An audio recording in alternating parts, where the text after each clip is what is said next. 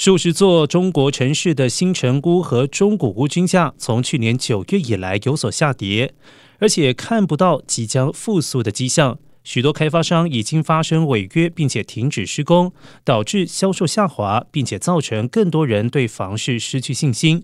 专家分析，当前房市最大问题不是泡沫是否会破裂，而是如何实现软着陆，并且将房市对于中国整体经济的损害降至最低。